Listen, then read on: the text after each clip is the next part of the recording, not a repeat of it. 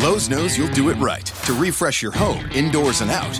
We do it right too with savings during our Memorial Day sale. Like $15 off gallon cans and $45 off 5 gallon pails via Lowe's gift card rebate when you buy select interior and exterior paint and stain. Get top selling Valspar paint starting as low as $4.98 after rebate. And load up on appliance savings with a Whirlpool laundry pair for just $858. Do it right for less. Start with Lowe's. Offers valid through 529 US only. See store for details. Head to Cort Furniture Clearance Center for up to 70% off new retail prices. Stock is updated regularly, so you never know what kind of treasures you'll find. We offer a wide variety of stylish furniture for any budget, and every piece is Cort certified. And now through June 2nd is our Memorial Day mattress sale. Save big on everything for your home or office. Find new twin sets from $249, new queen sets from $299, and new king sets from $499. Plus, get a free gift with purchase while quantities last. Go to cortfurnitureoutlet.com today. Time to take the next step with Luni Libes. This week, we're going to continue the discussion of what exactly is a company or a corporation.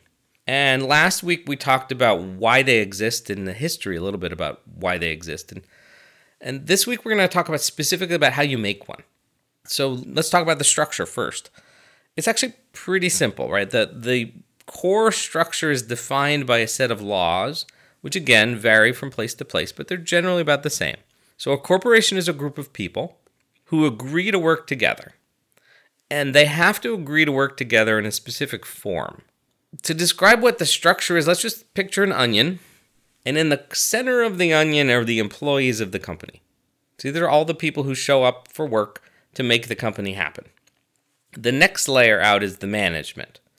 These are the people who tell the employees what to do.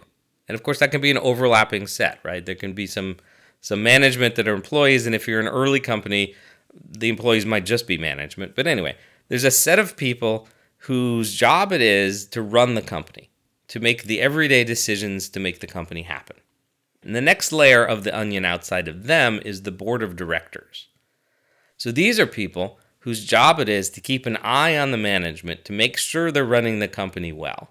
Ultimately, it's to hire and fire the management team so that the company is run well because the next layer outside of the board of directors are the shareholders. The shareholders, those are the people who own the company. Those are the people who provided the capital for the company to exist, or the founders, or anyone else that the board of directors has decided to share the shares with, to share the ownership with. Right? So technically, you can think of it this way that the employees work for management, management works for the board, and the board works for the shareholders. All right, so how do you make one of these companies? Well, the documentation for doing this, the, the process and documentation for creating a company, again, it's going to vary from place to place, but it's going to work more or less like this. You're going to write up a set of documents, or you're actually going to hire a lawyer to write up a set of documents called the Articles of Incorporation. And the Articles of Incorporation describe the structure of the company. It shall have a board of directors of at least three, not more than seven people uh, here's its address, and here are the officers of the company, and, and here's how all the pieces work together. And you're going to send that set of documents to your country or your state and file them as a new company. And the government is going to glance through them to make sure they look normal and then going to grant you the right to be a company. And that's it. Now you're a company. Now, at this point, you don't actually have a board of directors. You have rules that say how you create the board of directors. Or more specifically, even more specifically, usually there's another set of rules that you write or, of course, buy from a lawyer, which is your bylaws. And so the bylaws are the rules that the shareholders can change without telling the government. And so in the bylaws, usually would be all the rules about how do you elect someone to the board of directors, how do you remove someone from the board of directors, how many directors are there going to be right now. Uh, there could be some other rules like the uh, the CEO can only make purchases up to X amount without asking the board of directors for approval. There could be a lot of rules in the bylaws. The difference between the articles of incorporation and the bylaws is that the articles of incorporation are registered with the government and you can change them, but that requires you to re register new articles of incorporation with the government. That's an extra step. Whereas the bylaws could be changed at any time by the shareholders with a majority vote, or a supermajority vote if that's what the bylaws say. And one of those bylaws is going to say that such and such a person or such and such people are the initial directors on the board. Right. So now with the acceptance of the of the bylaws, the company has a board of directors. Okay? That's not everything you need to do yet. The third thing is that board needs to have a meeting. Between the articles of incorporation and the bylaws, it specifies how often they have a meeting and what those meetings look like. These days, it often says that the board doesn't actually have to meet in person. They can meet over email and make decisions that way. All right, so you have to have a board meeting. Usually, the very first board meeting is done on sheets of paper. It's it's actually just written down, and those documents are signed the same same day and the same moment that everybody signs every other document. Right, and the first set of board resolutions, as they're called, will set people up as certain officers of the company and give the rights to, to the president and the treasurer to go open a bank account uh, and allocate some shares of the company and do some more housekeeping to get the company up and running and, and structured into this onion. All right, and again, when you start a company, the easiest thing to do and, and the right thing to do is go hire a lawyer they will have all these documents already drafted and they'll do some some editing for you to make sure it's it's set up for what you're trying to do in your company. And in a few hundred dollars or a few thousand dollars, you'll have everything done correctly. The important part is you do it correctly. Because if you don't do it correctly, then if you are sued someday, then someone could break down your corporate veil and you could get sued and lose all your money. So it really is important that you do this right. Now what? Let's talk about those shares in your articles of incorporation, you have told the state that you will be creating, you'll be issuing a certain number of shares. Commonly, this is a thousand shares or 10,000 shares or uh, even a million shares or 100 million shares. The number doesn't matter whatsoever. But you issue a certain number of shares, and then your board of directors has the right to allocate those shares to different people. And so, in the first set of board resolutions, you will allocate a certain number of those shares to your founders. Uh, usually, there's no investors yet when you start out. So, usually, you're just allocating to the founders. And then, when the investors come in, you have some other contracts to deal with that. All right. So, how do you split the, that equity? How do you split those shares across the founders? Well, that's a really long story, right? It actually, it, last time I told that story to anybody, it took 45 minutes. So I'm not going to go through that right now. I, I have a book on that. It's one of the next step books, and I'll get to it in the podcasts in in some future date. But somehow you've agreed on how you're going to split that, and you split that, and um, and everybody gets a certain number of shares. What I will say is that we usually talk about percentages, like we're going to split the shares 60 40, we're going to split the shares 50 50, and so forth. But when it comes down to actually documenting it, it is a specific number of shares. And it is not all the shares that the company issued. So, specifically, if you're going to issue, let's say, a thousand shares, you may start out by giving each founder a few hundred shares each, less than a thousand in total, and keep some that are unallocated. And this is where a whole lot of first time entrepreneurs get tripped up. So, I'll dive into this for a second. There are the number of shares that you've told the government that exist, and that is a larger number or equal or larger number to the number of shares you've actually handed out to people.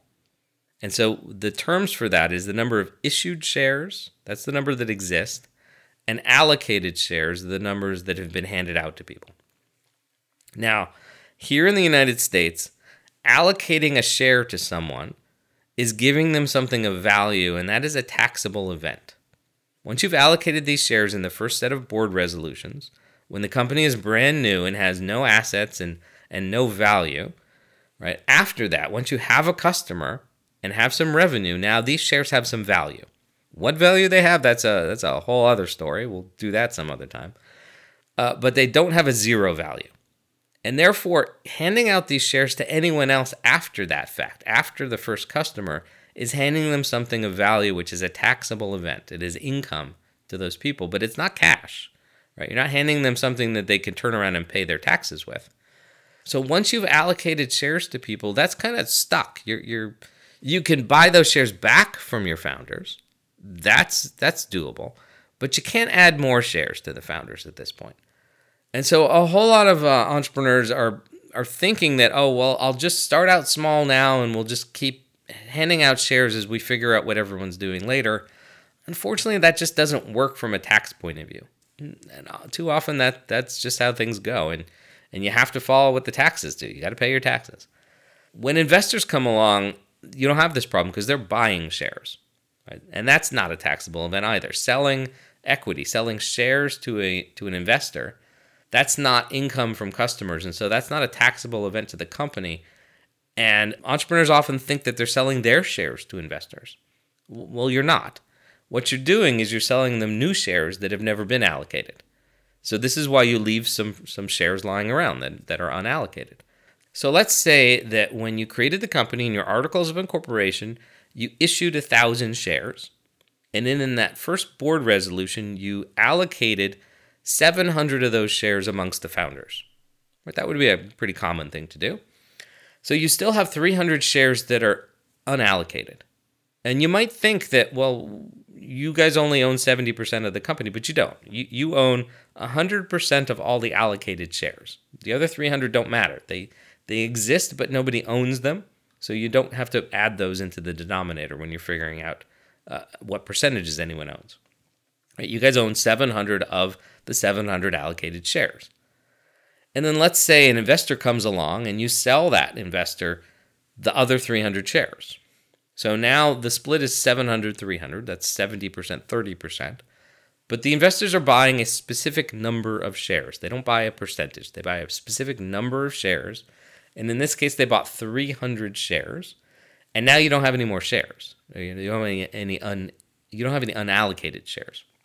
So if the next investor comes along and wants to buy anything, you have to issue more shares, which means you have to redo your articles of incorporation to issue more shares and then you can sell them new shares.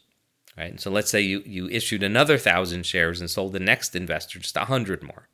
And so now it's 700 that the founders own and 400 the, that the investors own. Right? And you can do the math to figure out the percentages. But the point is that um, you're you're selling investors shares that you don't own, shares that nobody owns. That's what they're buying, and they're diluting everyone who owns shares. That's the term of art. All right, hopefully that makes some more sense now. Now, what they pay for these shares and whatnot, that's all complicated. We'll talk about that in the realities of funding when we get to that. But before I move on, one more important detail, one important enough to dive into, which is that investors typically don't buy the same type of shares as the founders. Right? So the founders own common shares. Common as in just the basic shares that don't have any preferences to them. Right? That's the, the next term of art. The investors typically buy preferred shares. Those are shares that have preferences. And so, back in your articles of incorporation, you are issuing, when you say you're issuing a thousand shares, what it actually says is you're issuing a thousand common shares. And what your first article, articles of incorporation say usually is that uh, you're not issuing any other type of shares. Right? And these can also be called classes of shares. You have Class A shares and Class B shares and Class C shares and, and common shares. All right, so when you, the time comes to sell shares to an investor, what you often have to do is restate your articles of incorporation, and they would say that you still are issuing a thousand shares total in common shares, and then you're issuing another thousand shares of preferred shares, and then you're selling the preferred shares to the investors, and that could still be 700 common shares to the founders and 300 preferred shares to the investors and then the agreement between your company and the investors states what all the preferences are. And sometimes the preferences require you to go back and change some of the rules that are in the articles of incorporation and some of the rules in the bylaws, because often one of those preferences is that the investors have a board seat. And so often you have to go back to the articles of incorporation and say, well, the common shareholders have one or two board seats, and the preferred shareholders have one or two board seats. And the rules for picking the board members, now sitting back in the bylaws, say that the preferred shareholders together choose the preferred seats and the common shareholders choose the common seats and so forth. And there are other rules that come along and other preferences uh, that make this more complicated, which is why when you get around to selling shares to an investor, you always hire a lawyer to make sure you do this right. So between last week and this week, what do we have? Well, we have a corporation. We have a group of people that have decided to work together to do something good for the world, right? Product or service that improves the world. And we know what the documentation is for that. And we know more or less what to talk to lawyers about in order to get that set up. And we know how shares work between the founders and between the founders and the investors. And we have everything we need in order to go forward and work on our business. And again, go hire a lawyer to get this stuff done correctly. And once you have this structure set up, basically you can forget about it for a while. And, and at least once a year, you should go check with your government to see what fees they want in order for you to keep that corporation going. But other than that, you now have the right to go and, and sell to customers, which is really what you wanted to do when you said you wanted to be an entrepreneur and, and start a company. You now have a company. And next week, we'll go off on another topic. Until then.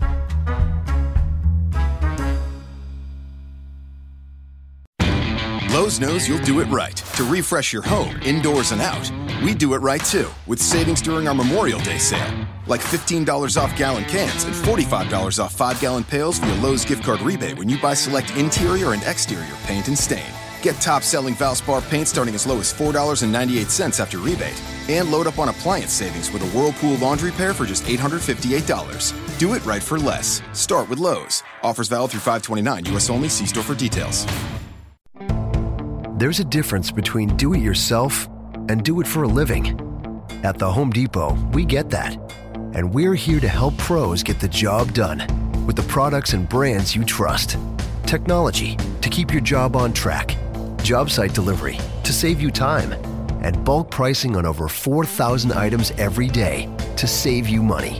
When you've got a job, we're on the job. The Home Depot. More saving, more doing.